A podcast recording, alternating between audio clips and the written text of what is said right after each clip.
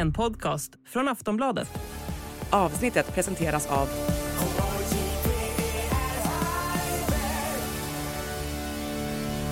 Stödlinjen.se, åldersgräns 18 år.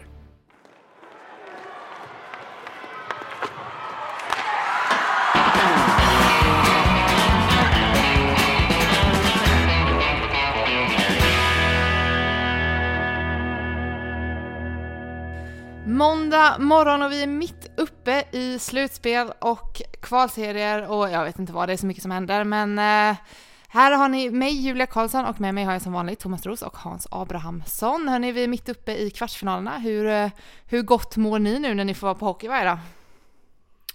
Eh, alltså, man måste ju direkt säga att det är en ynnest att få, få göra de här resorna och vara delaktig. Eh, jag har ju sett, jag har sett fem matcher de senaste sju dagarna här. Eh, och så. Sen eh, resorna, eh, det är lite långa resor ibland och man får vara lite så här gubbgrinig. Eh, och sådär. Eh, och man liksom lever ju ett liv i en eh, ryggsäck kan man säga. Men det som hjälper en att, att, att må bra det är ju att det är fantastiska hockeymatcher. Och det är så nerv överallt där man är. Och man, man möter människor som är glada och nervösa och det är så mycket känslor inblandade allting. Och jag, jag intervjuade Linus Johansson efter Frölunda-Färjestad igår och, och, jag såg hur det bara spruta hormoner runt honom. Liksom. Det, det, det, är underbart att få vara nära de här elitidrottsmännen då som, som eh, ja, verkligen lever sig in i sina matcher. Mm. Ja, jag vet inte Thomas, har du varit på någon uh, Brynäs-Malmö-matchen? Nej, nej. nej jag... Det är lite en annan stämning kan man ja. säga runt, runt om där. Jag märker att du har liksom sugit i dig allt det här gottiga som, som är och, och, och det här positiva och man kan torska en slutspelsmatch och man kan bli lite ledsen men ställer man det i perspektiv till eh, det Malmö och framförallt Brynäs genomgår nu och deras supportrar och deras klubbledningar och kassörer så tror jag nog att de hade tagit en slutspelsförlust alla dagar i veckan. Men hur mår Ove Molin? Det undrar jag. Alltså han som är en Brynäs-ikon för hoppa in nu. Alltså hur, hur ser han ut i ögonen, i ansiktet och sådär? Eh, nej men det är väl klart att det är pressat. Jag vet inte, det går inte att svara så mycket annat på den. Sen har han ju inte varit med på hela resan. Det är ju en, eh, det är ju en man har bevakat den här cirkusen i 20 år snart så har man ju upplevt en del tränare som, som har gått igenom torktumlaren och som eh, som blir mer och mer pressad för varje omgång av de här 52 och sen ska eventuellt in i ett kval också så, så mår de ju fruktansvärt dåligt. Nu har ju han kommit in precis nu. Jag vet inte om han har hunnit tänka så mycket heller. Och eh, han har ju inte liksom varit med i den här negativa spiralen under säsongen på det sättet. Men det är klart att det är, klart att det är stentufft för honom. Ska vi stanna där och börja med kvalserien eller? Brynäs-Malmö? Kanske kan lika, lika bra att städa av det på en gång kanske. Ja, så kan vi gå mot gladare så kan Thomas ta över sen med sin positivitet och sprudlande energi. Eh, ja, reser land och rike runt och... Men hur går De ligger ju under med 0-3 nu Abis, så du har väl sett varenda minut av de där matcherna. Hur, hur, uh, vi ska ju se matchen tillsammans imorgon i Malmö där. Uh, ska vi liksom förbereda begravningsknäck på Brynäs eller kan det bli tidernas vändning eller vad, vad ska jag förvänta mig, du som har stenkoll på den här serien? Nej men alltså eh, det är ju matchboll för Malmö och eh, är det matchboll ska man väl alltid förvänta sig att matchen tar slut tycker jag. Eh, det är väl, är väl inget undantag den här gången utan Brynäs gjorde väl sin bästa insats nu senast ändå. Grinar väl lite emot. Kan, kan man tycka att de inte fick med sig en seger där men, men Malmö spelar med ett väldigt lugn. Man har väldigt liksom, tro på det man gör och eh, stressar aldrig upp sig. Duktig också på att utnyttja de lägen man får. Brynäs bjuder fortfarande på en del väldigt konstiga individuella misstag som man blir hårt straffad av. Så att eh, det är väl eh, 75-25 att Malmö vinner redan imorgon skulle jag väl dra till med. Jag får en känsla av att det är liksom lite copy-paste på fjolårets serie där. Det vart ju 4-0 till Timrå och det gick ganska undan. Eh, och sådär. Och får Malmö första målet imorgon så vet det sjutton om Brynäs orkar resa sig upp igen. Jag tror nog att det är bra om Brynäs får första målet. För Brynäs har fått första målet i alla tre matcherna och eh, Malmö har vunnit ändå. Så att jag tror inte mm. att det spelar så stor roll faktiskt om jag ska vara helt ärlig. Man fick till och med två första målen senast man var i Malmö och eh, fick inte med sig segern då heller. Så att jag tror väl Malmö har hittat ganska skönt flow där och ger Brynäs första målet och sen vända tillbaka. Och vad innebär det, om vi ska lite större och, och flika gärna in här Julia med, med dina perspektiv. Vad innebär det för Hockey-Sverige eller Sverige om Brynäs inte skulle spela högsta serien. Det finns ju så många eh, aspekter och nivåer i det här. Alltså tänk dig bara Hockeyallsvenskan, vilken, vilken serie de får. Om, om, om jag vore Erik Ryman så skulle, skulle jag veta exakt vilket lag jag skulle hålla på i imorgon för han är sportchef för, för Hockeyallsvenskan. Men då har du alltså Västerås, Södertälje. Nu ska ju något lag gå upp också, men jag bara räknar upp. Västerås, Södertälje, Djurgården, AIK, eh, Modo, eh, Björklöven.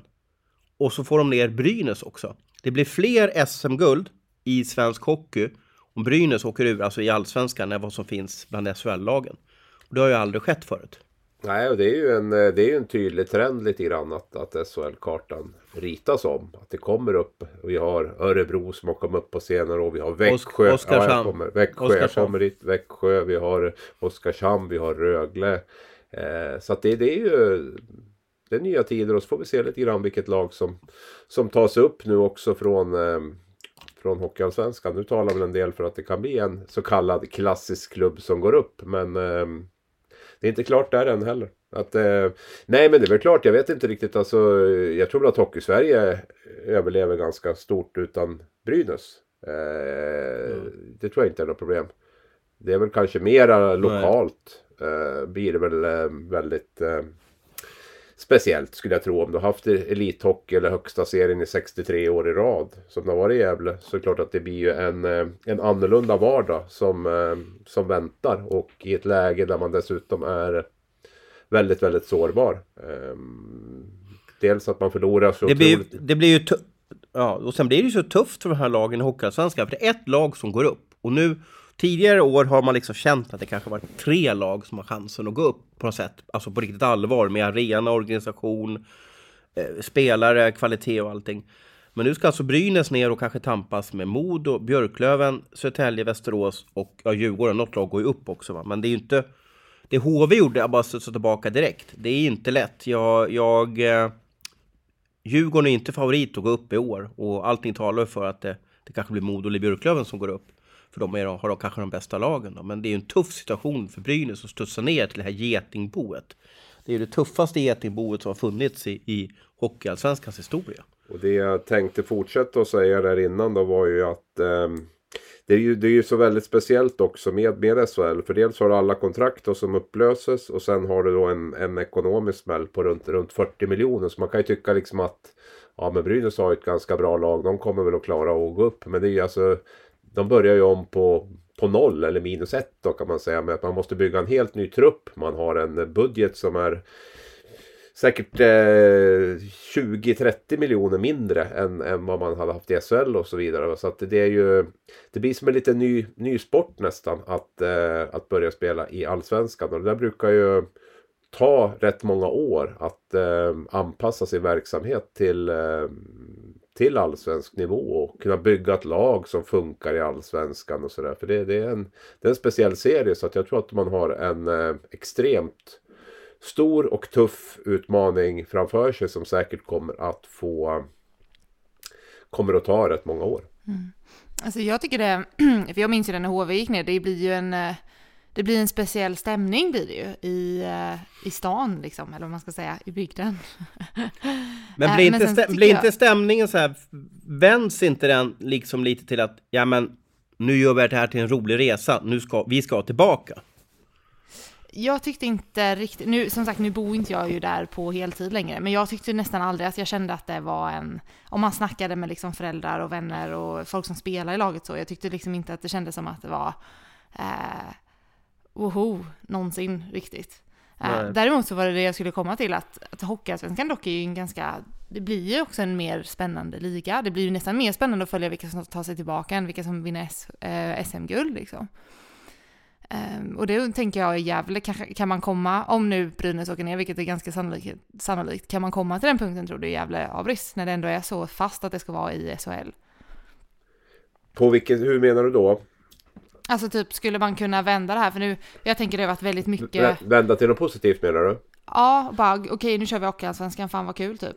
Ehm, det beror nog väldigt mycket på vad som händer. Liksom. Vilket lag man får och, och vilken styre, eller styre man får överhuvudtaget. Vem blir sportchef, vem blir klubbdirektör, hur ser styrelsen ut? Vilket lag sätter man ihop liksom, på isen? Och man kan skapa en, en, någon typ av framtidstro på grund av det.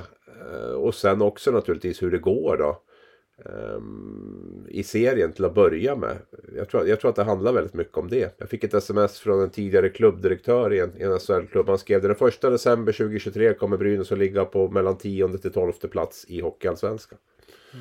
Fallet kommer att bli lika hårt som för Modo och Leksand. Modo har ju fortfarande inte kommit tillbaka till högsta serien.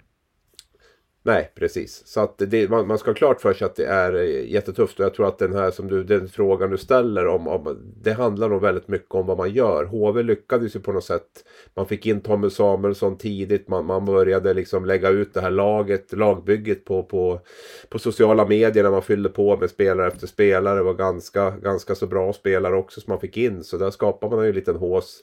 Sen handlar ju den säsongen egentligen bara om att, att gå upp som du är inne på. Det kanske inte är att man liksom tycker att det är så här jättekul utan det är väl mer så här bara att vi måste bara klara av det. Eh, det blir kanske det med, med den känslan. Eh, jag tror att det kommer att ta mer än ett år för Brynäs att komma tillbaka.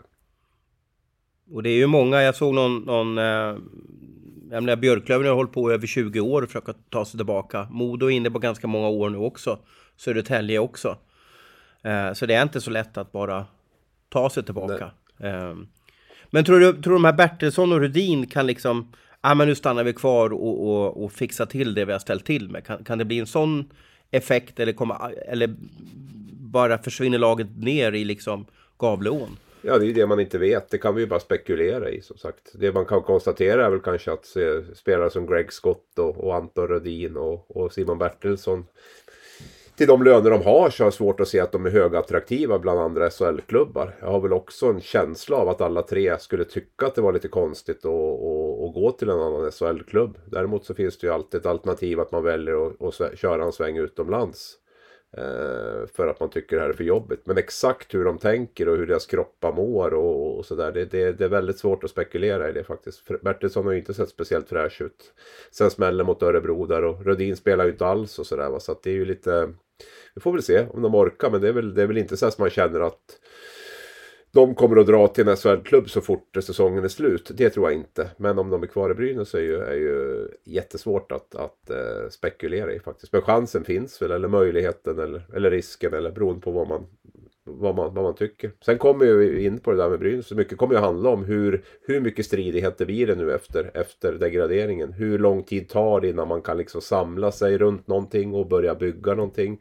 Eh, det kommer nog att vara väldigt liksom, infekterat och eh, en hel del stridigheter misstänker jag. Och det kommer naturligtvis om det blir så att ta enormt mycket eh, tid och kraft ifrån att, att bygga en stark organisation. Så hur, hur smidigt man löser det där, det får vi väl, det kommer ju också bli nyckeln naturligtvis för, för hur, hur man kommer att eh, kunna gå vidare.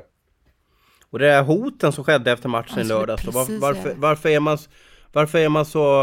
Det är Abri som får ha nästan monolog här, men vad, vad, är det som, vad är det som sker? Vad är det som gör att man kan ta till sådana här saker? För det hjälper ju inte laget. Om man håller på Brynäs så hjälper det ju inte laget att åka hem och skrämma upp lagkaptenens barn. Nej, det, det förstår, väl, förstår väl alla. Men, men det är väl en frustration och en besvikelse och eh, kanske en del alkohol inblandat. Och sen så är det, har folk olika bra omdömen. Och sen så Vissa klarar inte av att, att, att hantera det på ett bra sätt. Gävle är ju en jättespeciell stad när det gäller hockey. Alla pratar ju hockey här liksom. Det, det, det är svårt. Jag vet att Och det finns bara ett, det finns bara ett idrottslag också att ha fokus på, är det inte Ja, så? de Eller? hade ju Gävle IF i Allsvenskan för något år sedan, några år sedan. Men de är ju inte kvar där. Men, nej, men jag vet att Peter Andersson eh, pratade med Sydsvenskan Kent, Kent Jönsson faktiskt efter matchen. Han hade pratat med Peter Andersson om det där. Och han sa det att det var, lite, det var lite av en chock för mig faktiskt att komma upp till Gävle och vara tränare där. För att det var så mycket folk som var engagerade och som ville prata hockey och som ville liksom... Jag var inte, jag var inte riktigt beredd på att det, att det var på det viset liksom, sa, sa, sa Peter. Och det är... Eh, det är eh, otroligt eh, speciellt. Alla eh, pratar egentligen hockey här och hur det går för Brynäs. Det, man börjar med det i affären. Man frågar inte hur folk mår utan man, man frågar hur, hur, hur, hur står det till med Brynäs egentligen. Alltså hur, hur ska de... Men kan du gå på nian idag eller är det omöjligt? Möjligtvis skickar du iväg frugan dit eller hur gör du? Nej, jag har ju inga problem att gå dit. Men man får vara beredd på att man får svara på lite frågor om, om Brynäs eh, mående. Eh, så. Det är ju inte liksom att det är något... Det är inget större problem än så. Men var du än går så får du vara beredd på att du kommer att få frågor om, om, om Brynäs. Och inte minst då när det går tungt. Eh, vilket det har gjort i sex år i rad nu.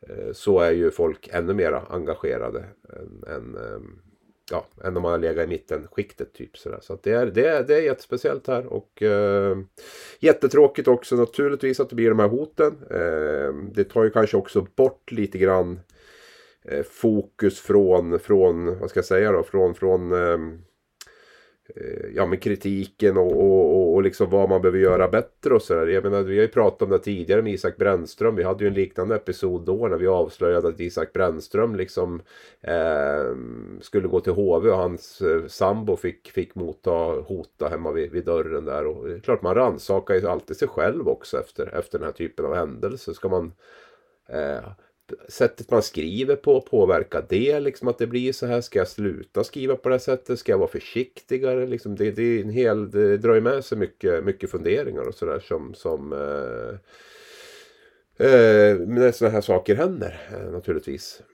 Vilken skuld har vi i att det blir så här? Och så vidare. Um, men har du mått dåligt för att du har skrivit tufft om Brynäs? Alltså efter de här hotbilderna? Är det så Nej, jag säger inte att jag mått dåligt av det. Men däremot har jag funderat. Det gör väl alla sunda människor så funderar man väl på. Är det någonting liksom, i det jag har skrivit som har kunnat liksom påverkat? Har jag kunnat gjort någonting annorlunda? Jag landar väl på något sätt i att, eh, att det inte är på det sättet. Utan att man måste ju kunna vara om vi ska sluta och skriva på grund av de här sakerna så har ju på något sätt de här idioterna vunnit då. Eh, och så länge det är konstruktiv kritik så, så måste vi ju naturligtvis fortsätta med den, den typen av, av journalistik. Det, det tror jag väl de flesta är överens om. Vill ni höra en intressant grej som jag såg på Tråkhockeys eh, eh Twitter i, under helgen? Mm. Eh, eh, det handlar om vilka lag som Luleå har mött eh, i omgång 16 av SHL. 2021 mötte de HV71 i omgång 16. HV åkte ur SHL. Året efter så, så mötte Luleå Djurgården i omgång 16. Djurgården åkte ur SHL. Och kan ni gissa vilket lag som Luleå mötte i omgång 16 den här säsongen? Får man gissa Brynäs nu då eller? Ja, ja, ja. Undrar om något lag vågar möta Luleå nästa år i omgång 16? Luleå får stå över omgång 16 helt enkelt, de får inte köra. Ja, det är spännande precis, att se när spelschemat kommer där. Mm. Ja, men det är ju helt otroligt att det, kan, att det kan finnas en sån där trend alltså. Ja, det är det. Vi får se nästa år. Har ni något mer ni vill tillägga om Malmö-Brynäs nu? Det sista avgörande imorgon. Jag tycker jag tycker vi kastar oss vidare nu mot något mer positivt så att vi liksom inte blir den här negativa podden, den här gubbpodden som, eh, utan nu tycker jag att vi kastar oss över det här mysiga, härliga, eh, ja, festen. Vi går tillbaka till eh, attityden som Thomas Roos kom in med. Bubbligt och härligt och kul. Eh. Ja, men det är inte bara, vi har inte bara hela SHL, vi har ju hela Hockeyallsvenskans slutspel som har startat liksom helt fantastiskt när AIK, bråk, AIK Västerås bråkar lite med Modo och Björklöven. Det är ju helt underbart. Man vill ju att varje dag på hela året ska vara som de här kvällarna är. Man kan, man kan börja, igår kunde man börja klockan tre, då gick jag till Skandinavium, kollade på Frölunda och Färjestad.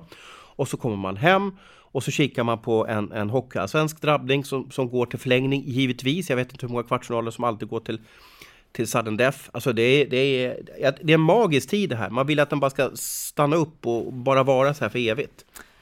Ja, det är mycket att hålla koll på. Men ska vi börja med, eh, ska vi börja med Färjestad-Frölunda på tal om eh, lag som bråkar med varandra då kanske? Um... Mm. Ja, den har vi varit på båda två den här veckan faktiskt. Ja, jag ni tror, har det? Jag tror det är den mm. enda matchserie vi har varit på, alltså inte tillsammans men med varsin match i alla fall. ja.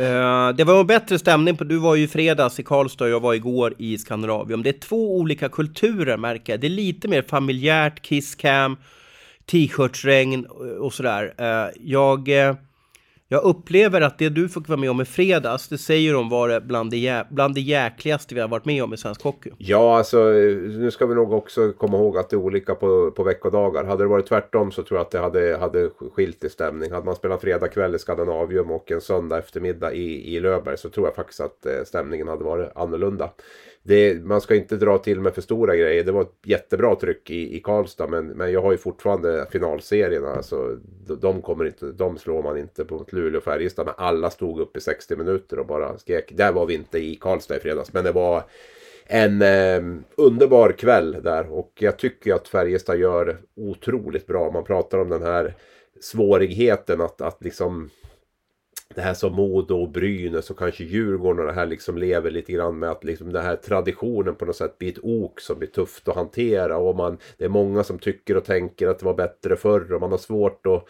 och anpassa det till det mer moderna. Men där tycker jag väl Färjestad är överlägset bäst i, i klassen på det där. Att jag, jag tycker att man både har den här traditionen och eh, även liksom har hängt med i tiden och, och anpassat hela liksom sin verksamhet och sitt arrangemang på ett sätt som, som är grymt imponerande måste jag säga. Där, där kan många, många av de här äldre klubbarna kan, kan se och lära mycket där tror jag.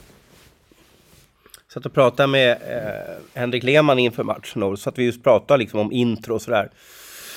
Och han tyckte ju Rögles, Rögles var bäst. Rögles och Färjestad tyckte han var bäst. Jag vill ju peta dit HV också då. Eh, så. Men, men eh, Frölunda slängde ju in ett, liksom ett eh, wildcard igår då när, när Simson då eh, sjöng live i arenan. Och då, vi, då, då, finns det en trend att varje gång han har sjungit live så, så vinner Frölunda. Och den trenden håller ju fortfarande i sig då. Så att det kanske blir Simson live även på, vad blir det nu då? Tisdag, torsdag igen då i Skandinavien. Nej men det var bra tryck i Skandinavium. Eh, spännande match, böljade fram och tillbaka. Jag trodde det var klart när, Frölunda ledde med 2-1 och så var det 2-2. Eh, och så gjorde då Louis, eh, Louis Eriksson eh, 3-2 målet där på en, en, fantastisk styrning. Jag vet inte hur han hann med med klubban där. Eh, och då alltså, eh, han, gjorde, han är ju 37 år, det var 19 år sedan han gjorde mål i, i, i en slutspelsmatch i, i Sverige senast då. Så att det, det finns så många nivåer, det finns så många vinklar på de här matcherna så att det är, eh, det är magiskt och det är lättsamt för oss att bevaka för det finns så mycket. Vi har Linus Johansson och Joel och all, alla bara matar på. Roger Rönnberg delar ut stick på presskonferenser och, och sådär. Alltså det, det, det är skitkul kvartsfinalserie. Ja, för jag tycker Frölunda, jag är ju Färjestad som favorit i den här serien. Jag tycker att Frölunda har kommit upp väldigt bra. Nu vann de igår, men de gjorde även en bra match i Karlstad där, där, man, där man tyckte man vände runt den där matchen och, och ledde 2-1 eh, fram till Borgmans eh, kallar det väl ett litet hjärnsläpp va, i min, min tyckare tror jag. Eh, drog på sig ett matchstraff då med en ny eh, bentackling och eh, där vände väl matchen över till Färjestad. Men, men så här långt så så tycker jag att eh, Frölunda har, eh, har gjort det bra. Lite. Innala ser jäkligt vass ut där ute. Ja, jag vet inte hur han var i fredags. Ja, men det som jag framförallt eh, gillar med, med, Frölunda faktiskt som, som eh, så är det ju deras powerplay-spel som jag har eh, jättebra mål i Karlstad. Jätte, jättebra powerplay-spel innan. Innan Innala är det väl som gör, gör målet där i, i powerplay också. Nu hade man väl några som inte var riktigt lika bra efter det. Men, men, men just att man... Det har ju inte varit bra under säsong. Frölundas powerplay riktigt. Eh, och eh, där har man ju, får man igång det och får det bra så eh, så har man ett litet trumfkort där skulle jag vilja säga. För det är kanske något man har räknat. Och det jag gillar framför allt är att tidigare har allting kretsat så mycket runt Ryan Lash tycker jag. Och det har tagit ganska lång tid och han ska stå och, och mecka och greja och hitta den där perfekta passningen hela tiden. Nu tycker jag man spelar med mycket större attack. Man, eh, man involverar fler spelare, det går fortare och eh, man tar verkligen pucken mot mål snabbt. Och det där tycker jag många har att, att lära. Passningstempot är högt, man går, man går på snabb attack. Och det, det, det gillar jag. Och den här... Eh, vi, när det stod 2-1 år så hade de ju eh, ett 5 mot 3 läge i powerplay. Alltså fem Frölunda-spelare mot tre Färjestad-spelare. Det powerplayet var, var jag väldigt besviken ja. på. Jag, jag trodde nästan de skulle döda matchen där. Men, men där, där kändes som att det var grundserie powerplay igen då. Ja.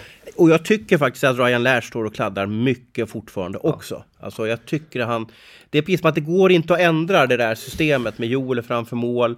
Uh, Ryan Lash på vänstersidan och så vidare. De åker fram och tillbaka och, och fiskar liksom med, med klubban och sådär.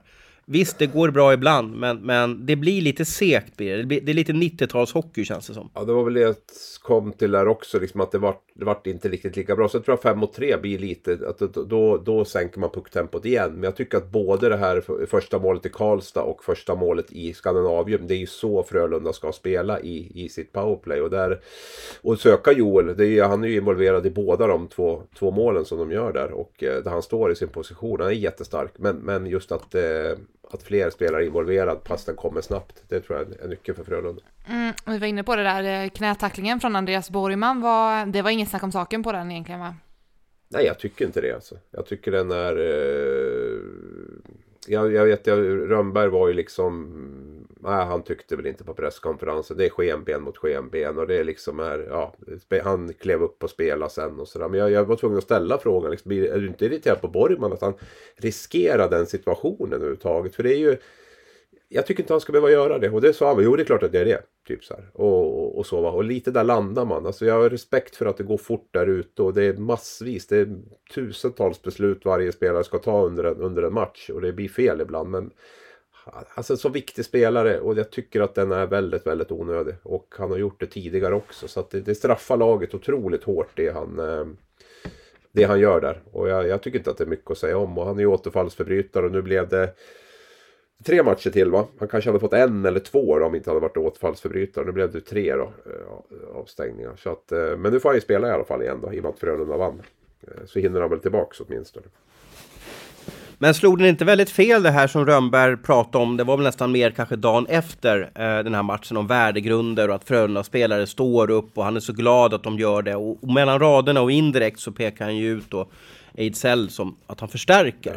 Men nu var ju Ejdsell justerad och kunde inte spela igår, så då, då, var, då har han ju inte förstärkt. Då, då blev han ju skadad. Jag kan väl gissa att en kraft, kraftig lårkaka, eller vad tror du? Ja, jo men det är väl så. Jag pratade med Ejdsell efteråt där och um som vi var inne på tidigare i den här podden, han är ju en väldigt öppen och spontan människa och sådär. Han sa att han hade haft väldigt ont. Nu kan ju han vara en väldigt bra skådespelare också, men han känns väldigt ärlig. Han sa att eh, de blev masserade som tusan i omklädningsrummet och gick ut och spelade, men det gjorde ont.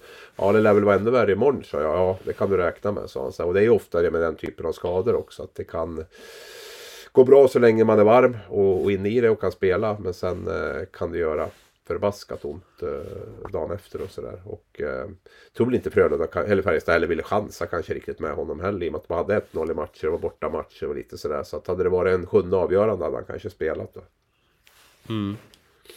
Men eh, nej, jag håller med att det kan bli fel. Och nu kommer ju varenda situation med Frölunda spelare att liksom granskas med lupp efter Rönnbergs uttalande. Jag tror man ska passa sig för den typen av liksom att generalisera och säga att vi är liksom laget som står upp och, och spelar. För att jag tror att eh, i alla lag och i alla matcher så finns det situationer där, där eh, där man till viss del förstärker saker. Och det handlar ju också om att man vill visa på att det är en oschysthet som har begåtts. Så det är ju en liten, det är en liten gränsdragning det där också. Vad man, I vissa fall kanske man måste, man har klubban mellan benen, man kanske måste ramla för att få med sig den där utvisningen. För domarna tar inte det där spelförstörande momentet annars. och Så, där. så att jag, det är ju inte bara svart eller vitt, även om jag har varit kritisk mot många förstärkningar. Så ska vi väl också ha klart för oss att eh, att eh, i vissa fall så, så felfördelas man åt andra hållet om man, om man aldrig gör någonting heller. Jag tror inte att det är hållbart på sikt att bara liksom stå upp och, och bara köra på heller. Utan ibland måste man också påkalla domarens uppmärksamhet. Det var ju det enda Färjestad matade på efter matchen igår. Att det, det var, det var så roligt och bra att få möta Frölunda som är så stora och starka ja. och, och ja. aldrig lägger sig ner på planen. Det, det var så fantastiskt tyckte Färjestad att det var, de fick möta just Frölunda som aldrig lägger sig ner. Liksom då. Ja, men samtidigt är det underbart på de här profilerna med Roger Rönnberg, Linus Johansson. Underbar intervju liksom. Som, alltså, jag, han är ju, jag, jag måste säga att Linus Johansson är ju liksom grym på isen och han är ju grym utanför också. Vi ska vara tacksamma att vi har de här. Jag har ju stått och gjort intervjuer med kaptenen som som inte svarar goddag yxskaft ens en gång utan att behöva nämna något namn. Och eh, vilken liksom vilken bra representant han ändå är för sin, sin förening som kapten, Linus Johansson. Och han är så känslosam, han är så känslosam, det går inte, han kan inte trycka på stopp, det, det finns inte hans bok. Så Nej, och sen är jag, kan, jag kan säga att han var fram till domarna hela tiden igår. Och det är ju ett sätt för att liksom försöka påverka domarna. Om man tycker att Joel pratar mycket med domarna så är ingenting. Linus var där vid varje avblåsning han var på isen. Ja, Sen beror det lite på hur man har dialogen också. Jag menar, har man en schysst dialog med domarna så tror jag att de, eh, de tycker att det är okej. Okay, att man liksom ändå kör Fast jag tror Linus har det. Jag tror, ja, han, jo, jag, säger det. jag tror Linus har en sån känsla. Ja. Och är man bara gnällig så, så, så slår det fel. Men eh, sen tycker jag han är otroligt skicklig spelare också. I första halvan av matchen kände jag att han åkte bara och smällde på lite. Spelade väldigt fysiskt och jag kände att han behöver få ut lite, alltså han, behöver, han är för skicklig spelare för att bara åka och smälla på. Och i andra halvan av matchen tycker jag verkligen liksom att han, att han uh, gör det och börjar liksom spela mer med pucken. Och hans sätt att täcka pucken och vara stark i det området runt mål är ju, är ju häftigt. Nej, det, det är ju... Det är ju en spelare jag gärna skulle ha med mig i ett slutspel om jag vore tränare. Han startar ju startar både powerplay och boxplay. Mm. Precis som Joel. Ja. Nej, det är lite så. Tänk att, Djurgården, tänk att Djurgården inte ville betala för Linus Johansson. Det kanske var det som... Gjorde att de åkte ur till slut? Ja. Inte så långt ifrån kanske i alla fall. Ja, men vi går över till, vilken ska vi ta? Eh, vi tar, eh, ja men vi kan ta Örebro-Timrå då. Där är det ju den enda som faktiskt står 2-0 i matcher. 2-0 till Örebro. Vad, eh, vad säger vi där? Ja. Ja, men Thomas har ju sett dem live. Jag har bara sett på tv. Så jag tycker Thomas får börja. Han har ändå sett en av de matcherna jag, live. Jag, jag såg ju första matchen och då tyckte jag Örebro blåste över Timrå to totalt. Så jag tyckte att det var liksom... Eh, ja, eh, jag, vill inte, jag, jag tyckte det var klasskillnad. Uh, Örebro är ett bra slutspelslag också. Uh, och jag får en känsla av att Örebrogruppen har kommit ihop också. Man tappar ju Abols nästa år. Man tappar Niklas Eriksson i alla fall från båset. Man tappar Linus Öberg, man tappar Leo Karlsson till, TNL NHL och så vidare. Jag tror de här har liksom kommit samman och att det blir lite sista natten med gänget. Jag får den känslan att nu är det liksom, ja men det är vi några veckor till, nu, nu ser vi till att, att avsluta snyggt och bra. Den känslan får jag när jag ser det här laget, att, att eh, de kan nog stöka med många lag i det här slutspelet. Ja, de känns väldigt bra förberedda. Eh, de har fått en ganska perfekt resa på något sätt också, Örebro där. Men man har, man har varit med i slutspel tidigare. Man kommer fyra nu, vilket är ett jättebra utgångsläge att starta för, för, för att vara Örebro. Eh, jag tycker man verkar ha en fräsch trupp. Eh, bra bredd på truppen. Bra, bra fjärdekedja med Lionen där som vi minns som en riktig slutspelshäst ifrån tiden i Växjö. Ehm, som kan käka upp motståndarnas största stjärnor. Man har fortfarande sparkapital tycker jag i Lane och kedjan där med Bromé och ehm, Emil Larsson. Ehm, men man, man vinner matcher ändå. Va? Så att jag, jag, jag, tror också, vi får se här nu om Timrå kan sprattla emot. Det kanske till och med blir en hyfsat enkel resa för Örebro. Man ska ju passa sig för att säga det. Men det kanske blir 4-1 i matcher. Man kanske får ännu mer tid att vila upp sig. Ja, nej, de... Eh, de är luriga och, eh, och ha att göra med framöver här. Jag såg väl delar av matchen lite grann i, i, i efterhand där. Framförallt i fredags var det väl Thomas va? Jag blev mm. väldigt eh, förtjust i Oliver Eklind där som jag tycker var riktigt bra i den matchen måste jag säga. Och, eh, men nej, de har, många, de har många, många spelare som går i tung trafik tycker jag. Och det, det är väl lite grann det slutspel handlar om också. Du sa ju det, något, om det var förra podden då, att när man är i Örebro så sitter ju pressläktaren sitter ju helt perfekt till. Så man kommer ju så nära isen och nära båset. Det gör ju att varje match man ser där blir nästan bra för att är så, man, man är så inne i matchen. Eh, och då är det så fantastiskt att se hur, hur Bromé var på Dahlén hela tiden. Första tekningarna, så de, de var ju nära att bli liksom wrestling mellan dem. Då. Jag tror Bromé håller på att nöter sönder Dahlén. Eh, och sen hade du samma sak, Land, Lander och Emil Pettersson och här, de var på eh, Linus Öberg tror jag var i, i Örebro hela tiden för de tyckte att han förstärkte. Och det här ser man ju så tydligt när man är så nära båsen. Eh, och jag bara hoppas och, och fortsätter att det, blir, att det blir den här hetsen i den här matchserien. Ja, jag, jag tror att eh, lite känslan är att Timrå har gjort sin säsong. Nu är man, ska man vara jätteförsiktig med att hålla på med det här. För det kan mycket väl vara att de vinner i, i tisdagen igen här, eh, Timrå. Då. Men det, det, känns väl lite som att det är större hunger i, i Örebro. Man är lite bättre förberedd för det här. Man har lite mer rutin också från, från just att det här att ladda om till ett slutspel efter en bra grundserie. Så att, eh, nej, det luktar mycket, mycket Örebro faktiskt från den jag sett i Örebro nu då, vi pratar, ni pratar mycket om att det är en stark grupp och att de kan, kan gå långt. Hur långt tror ni att de kan, alltså vilka lag kan de skaka sen? Kan det bli en final för Örebro? Ja, men det är väl klart, alltså, om, man tittar på, alltså, eh, om vi tittar på att det går som, som tabellen visar så är det ju Växjö i en semifinal. Och, ja, de kan absolut störa Växjö. Man var ju jättenära för två år sedan där med, när Växjö gjorde rent hus sen i, i finalen när de möttes i semi och sådär. Så att eh, ja, nej det är klart att de kan göra det. Eh, jag har väl inte trott kanske på Örebro som ett, som ett guldhot eller final, eh, finallag. Men, men det är väl klart att vi får, vi får se lite grann här hur... De är ju, de är ju inte liksom chanslöst mot något lag. Det är de inte. Det är ju det är de här kommande dagarna. Alltså nu har ju kvartsfinalerna börjat satt sig.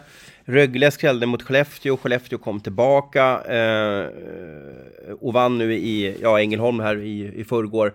Alltså, någon skräll kan det bli i kvartsfinalen, alltså i match ett eller två, men nu, nu kommer de här serierna sätta sig. Det blir ju väldigt spännande att se om, om hur Luleå kommer stå upp mot Växjö eh, nästa match och hur Skellefteå behandlar Rögle nu när de eh, har fått tillbaka hemmafördelen. De kommande två, två, tre dagarna så avgörs det att vinner Skellefteå och Växjö ja, tar ledning med 2-1 i matchserien, 3-1, ja men då är det kört. Men, men, men eh, kan, kan det laget de möter stöka lite till, då, då har vi ett väldigt spännande slutspel. Och jag får en känsla av att det är många lag som kan ta hem Le matt i år. Det, det, jag ser inget superlag det här året. Nej, det blir intressant, men tror ni att um, Alltså det här, nu går Timrå in och har två förluster liksom. Det är helt kört att försöka ta ikapp det mot ett starkt Örebro. Ja, du måste tänka så här också att nu är det bäst av fem. Eller att det fem, kan vara fem matcher kvar. Eh, och av dem så måste Timrå vinna eh, tre på, på bortaplan. Det är tufft. Ja, nej, 0-0-2 har ju många lag vänt. Så det är klart att det finns en, en, en, en, möjlighet fortfarande för Timrå. Jag menar, vinner man nu i Örebro så är det ju lite grann tillbaka på, på noll. Att man i alla fall har, har chansen att kvittera på hemmaplan. Och, och då är det bäst av tre som återstår. Så att du ska ju absolut inte räkna bort Timrå. Det kanske är det här läget som krävs för att de ska börja spela lite mer desperat. För att jag tycker nog inte riktigt att man har, har varit där. Framförallt inte i första matchen så kändes de... Eh, Nej, inte riktigt slutspels-ready. Men eh, som sagt 0-3. Det är i princip omöjligt för svenska lag att vända har vi ju sett. Eh, inte för schweiziska och NHL-lag. Men, men för SHL är det jättesvårt i alla fall. Och, eh, eller omöjligt. Och, eh, men 0-2 det, det, det är det fortfarande, fortfarande match. Men det blir ju nyckeln. Nyckeln blir ju nu på, på, på tisdag. Alltså vinner de inte den så då, då är det lång uppförsbacke. Som mm. Ove Molin sa efter Malmö-matchen. Om vi går över till um, de sista två kvartarna då, där båda lagen eh, har, eh, jag vill säga skrällt, men det är lite starkt. Men vi börjar med Skellefteå och Rögle då. Rögle har ju tagit med sig lite energi från åttondelarna och eh, ja, men tog första matchen. Vad, ehm, vad säger vi om den matchen? Eller om, de, om den här kvarten? Jag tycker det är roligt att Linus Söderström är tillbaka i, i svensk hockey. Uh, pratade lite med honom efter matchen. Um, det är en trevlig kille som man trodde att liksom karriären bara skulle ta slut och spolas ner i avloppet. Han har via Nordamerika och Finland kommit tillbaka och, och nu har han ju stor chans att ta ett nytt SM-guld uh, eh, den här säsongen. Han vann ju med HV71 2017 tror jag var. Uh, jätteroligt att han är tillbaka. En sån fin och trevlig kille alltså. Det, han, är, han, är, han är fem plus. Ja, nej men jag tycker att Skellefteå har ett väldigt bra byggt slutspelslag. Och jag blev väl ganska besviken måste jag säga över insatsen i den första matchen mot, mot Rögle. Där man på nytt inte kändes liksom lite som mot Färjestad förra året. Man inte riktigt är, är redo. Och det kan jag väl tycka inte känns jättebra. Nu, nu var man ju... Såg så du, så du, så du Podas passning till, till Jonsson vid, vid 0-1 eh, målet? Ja, I Ängelholm pratar du om nu? Ja, ja, ja, ja. absolut. Jag fattar inte hur han hinner med och se det där. Eller om det är en intränad variant eller någonting. Alltså jag fattar inte på den här tiondelen hur han hinner tänka till att Jonsson kommer komma där borta. Det, det är en fantastisk passning. Ja, han har ju ett väl utvecklat spelsinne på det. Så att, eh, nej, och det jag tänkte säga var väl att de eh, var ju lite med ryggen mot väggen nu nere i Ängelholm där. Det var lite upp till bevis verkligen. Och eh, det svarade man väl upp bra på. Och tog, tog tillbaka hemmafördelen igen och vann den matchen. Så att där eh, 0-2 igen. Som det var mot Färjestad för ett år sedan. Det tror jag ja, det hade blivit, inte lika tufft som det varit mot Färjestad, men, men, men, tufft i alla fall för Skellefteå. Så det var ju otroligt viktig seger och, och så en otroligt viktig liksom karaktärsvinst ehm, eh, från dem också. Så att nu, eh, nu ser det väl ut som våra tips kommer att, att hålla även i den eh, kvartsfinalserien då. Att, eh, att eh, Skellefteå kommer att vara numret större. Jag tror att de, Rögle kommer att få tufft att stå emot där. Framförallt så hade man tre väldigt tuffa matcher mot Leksand också som, som, som kommer att ta ut sig rätt här i, i den här kvarten tror jag. Mm. Det tog ju dock jävligt lång tid innan Skellefteå... Eh... Det, det, stod 0-0. Det var nästan en olidlig match då för att vi sitter ju där och så tänker man på vinklar och så vill man gärna att något lag ska vinna.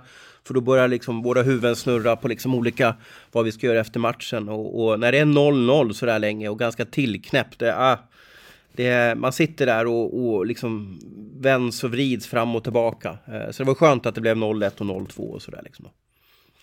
Rögle har ju vridit till, jag har inte sett dem jättemånga gånger under grundserien, men jag har ju sett dem i, eh, i alla fall live på tre matcher i det här slutspelet. Och de har ju vridit till sitt spel. Man, man brukar prata om den där bussen man parkerar. De har nästan fem man som står på egen blå och, och väntar. Det blir ganska tillknäppt hockey när, när Rögle spelar nu. Eh, mot Leksand var de ju extremt effektiva och det var de ju också i, i första matchen mot Skellefteå. Nu var man ju inte lika effektiva här på hemmais då, men eh, men det blir inte så många målchanser när Rögle spelar hockey i slutspelet 2023. Nej, och det tror jag är hela deras matchplan också. För börjar byta chanser med Skellefteå så är du ju definitivt illa ute. Det är ju inget du ska, eh, som är hälsosamt att pyssla med. För där är ändå Skellefteå bättre eh, när det blir det böljande spelet. Eh, sen är det ju två väldigt bra målvakter. Rifalk har ju verkligen studsat upp i, i slutspelet här och, och Linus Söderström har väl varit säsongens bästa målvakt när han har varit frisk och hel och, och, och så. Så att eh, det spelar väl in det spelar väl in också till att det, att det var, och plus att det var en väldigt, väldigt viktig match.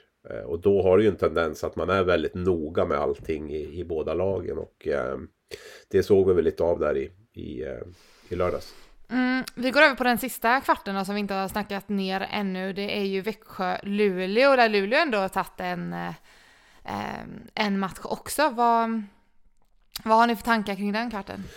Jag var ju i Växjö Eh, och jag fick väl känslan att eh, Växjö är väldigt skickliga på att eh, hålla, hålla pucken. Alltså man, man, slänger inte iväg speciellt mycket. Man är väldigt kontrollerad i sitt spel. Eh, svår, jobbig att möta på det sättet. Att du får jaga väldigt mycket utan puck. Eh, jag tyckte väl inte Luleå. Luleå kändes lite som att de var kvar i segern mot Oskarshamn på något sätt. På ett negativt sätt. Att man eh, ah, men man var lite nöjd. Man hade lite svårt att ladda om för den första matchen i den nya serien. Nya, nya eh, slutspelsserien då så att säga. Så, så, att man, eh, så jag var lite så här och tänkte men gud. Har Luleå liksom. Känner de att de har gjort sitt nu i år? De har inte lag för att gå för guldet. Man har gått till kvartsfinal. Finns inte den där hungern och så. Nu såg jag inte så jättemycket av matchen i lördags. För jag satt och kollade på, på på den i Ängelholm. Men jag förstod att det kom ett, ett mycket Växjö vann i alla fall tämligen enkelt i, i jag tror Luleå sköt nio skott i torsdag ska jag säga. Och eh, Luleå kom ut bättre, spelade bättre och, och, ehm, och visar verkligen att, att, eh, att man vill göra match av det här. Och det, eh, det är bra. För att eh, det här kändes annars som att det hade kunnat bli en ganska så här odramatisk serie som, som Växjö bara hade seglat ifrån i. Så att eh, positivt för Luleå och stor eloge till Joel Lassinantti. Vi har ju våran nollexpert Thomas Roos här han gick väl förbi Stefan Livs nollarekord nu, Lassinantti va? Ja, ja, ja. Vet du antalet ja. också? Nej, vad var det? Jag var ju delaktig där. Jag, jag mässade lite med Stefans son Herman där och så han skickade väl en, en grattishälsning till, eh, till Joel. Um, är det 42 eller 43 eller vad var det någonting sånt där? No, ni, ni får kolla upp det i alla fall. Men och är pratar, Då pratar vi både SL 45 nollan i karriären och är med det i kapp Stefan Liv flest antal nollor. Men det här kanske var en gammal, det kanske är uppe i 46 till och med eller något sånt här. Nej, vi sitter väl och... Sitter väl, han har gjort det jättebra i alla fall, eh, Lasse Nanti. Ja. Det kanske till och med är 46 då i så fall om man tangerade Liv med 45.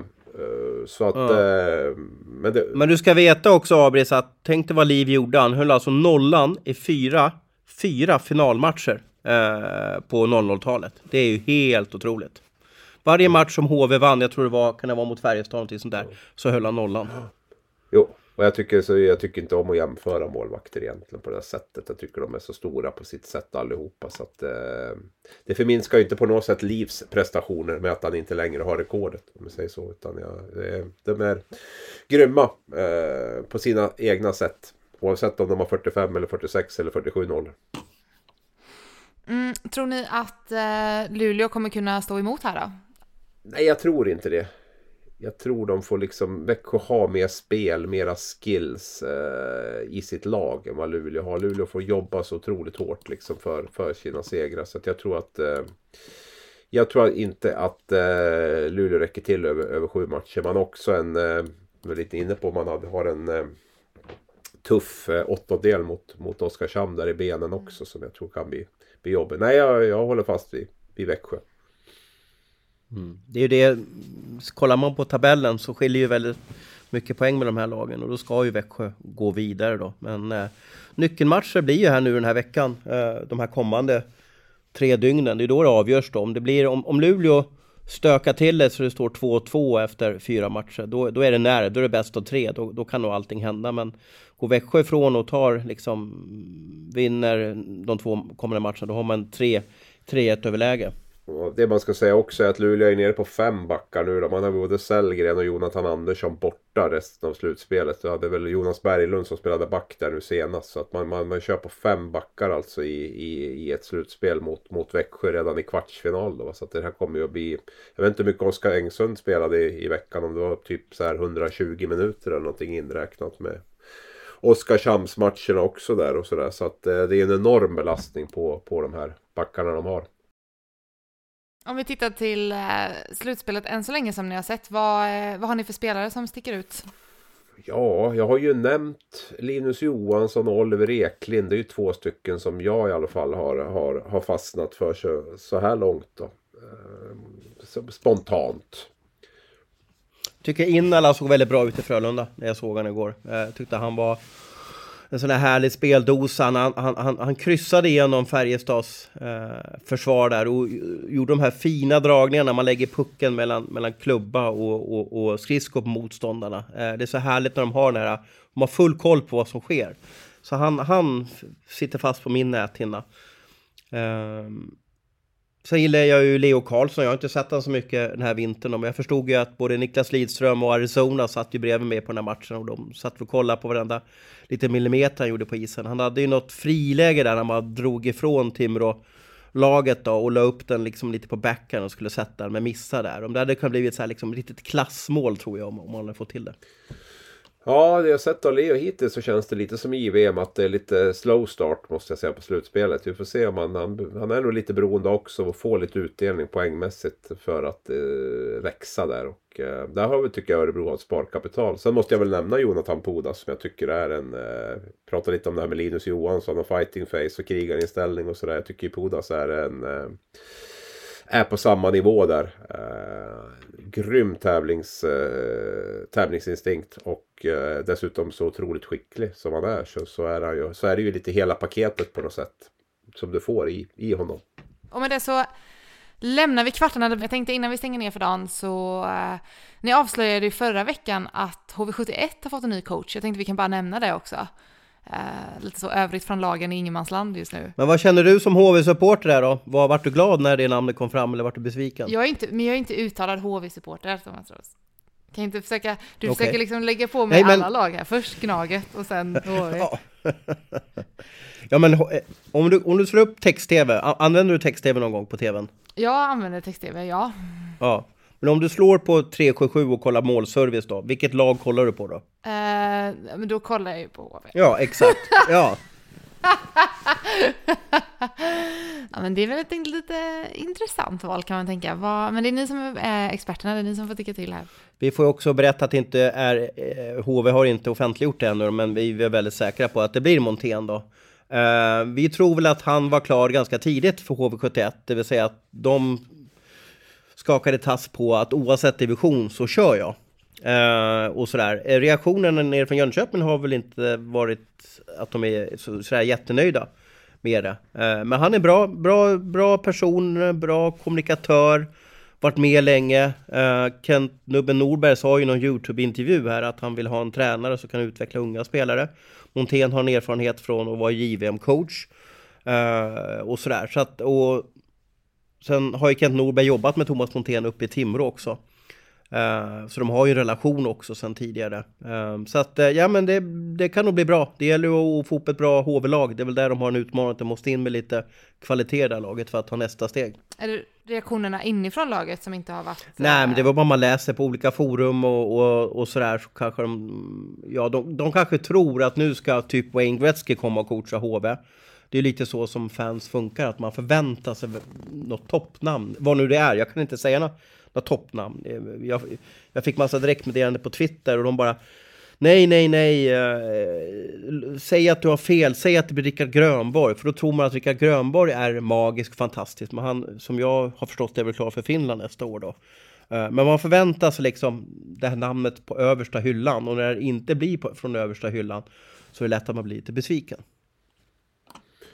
Ja, och det är väl... Eh, jag såg en intervju där på HVs hemsida med Kent Norberg där han eh, förmedlade ut att han ville ha en tränare som är van att jobba med unga spelare. Och det blev väl liksom den signalen som jag förstod att eh, vilken spelare, eller vilken tränare det handlade om. Och, och så. Eh, det är väl en lite ny nytt att höra det från Jönköping kanske på det sättet. Det är väl inte det som har gjort sig känd för med, med från, från eh, Kenta Johanssons tid och, och, och, framåt liksom. Utan det har väl varit man har ju haft ganska etablerade lag och köpt in ganska etablerade spelare. Jag vet inte om det är ett nytänk nu eller, om det är, eller hur man har tänkt det. Men Montén har ju jobbat sex år med juniorkronorna. Och jag tänker väl kanske att eh, när Frölunda kom in, när Frölunda värvade Roger Rönnberg 2013 efter att han hade jobbat tre år med Juniorkronorna så var ju en stor del i att man ville ha in en tränare som jobbar med unga spelare. Men också att att man hade lite fördel av att Rönnberg kände väldigt många av de här yngre spelarna. Liksom att han hade jobbat med dem och kunde locka dem, dem, dem till sig med Wikstrand och Lukas Bengtsson och, och, och, så vidare med de här spelarna som kom dit. Eh, jag tror inte att det är helt omöjligt att man tänker så också runt Montén. Att han, eh, han har haft väldigt många av de här spelarna som har varit född typ eh, 97 till 2002 eller någonting sånt här. Och eh, många av dem i Nordamerika kanske väljer att komma hem så kanske det är en liten fördel där att man kan, kan få lättare att få dem också via, via att Montén har jobbat med dem.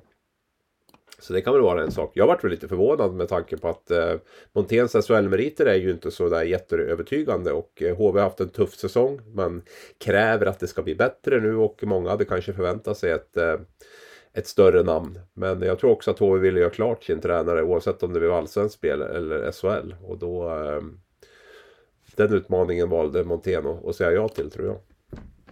Han spelade ur både Djurgården och Timrå mm. uh, och sådär. Men jag gjorde en lång intervju med Leksands general manager Thomas Johansson här och då pratade vi lite om tränare. Uh, och då menar han på att tränare, precis som spelare, är ute på en resa och ska formas.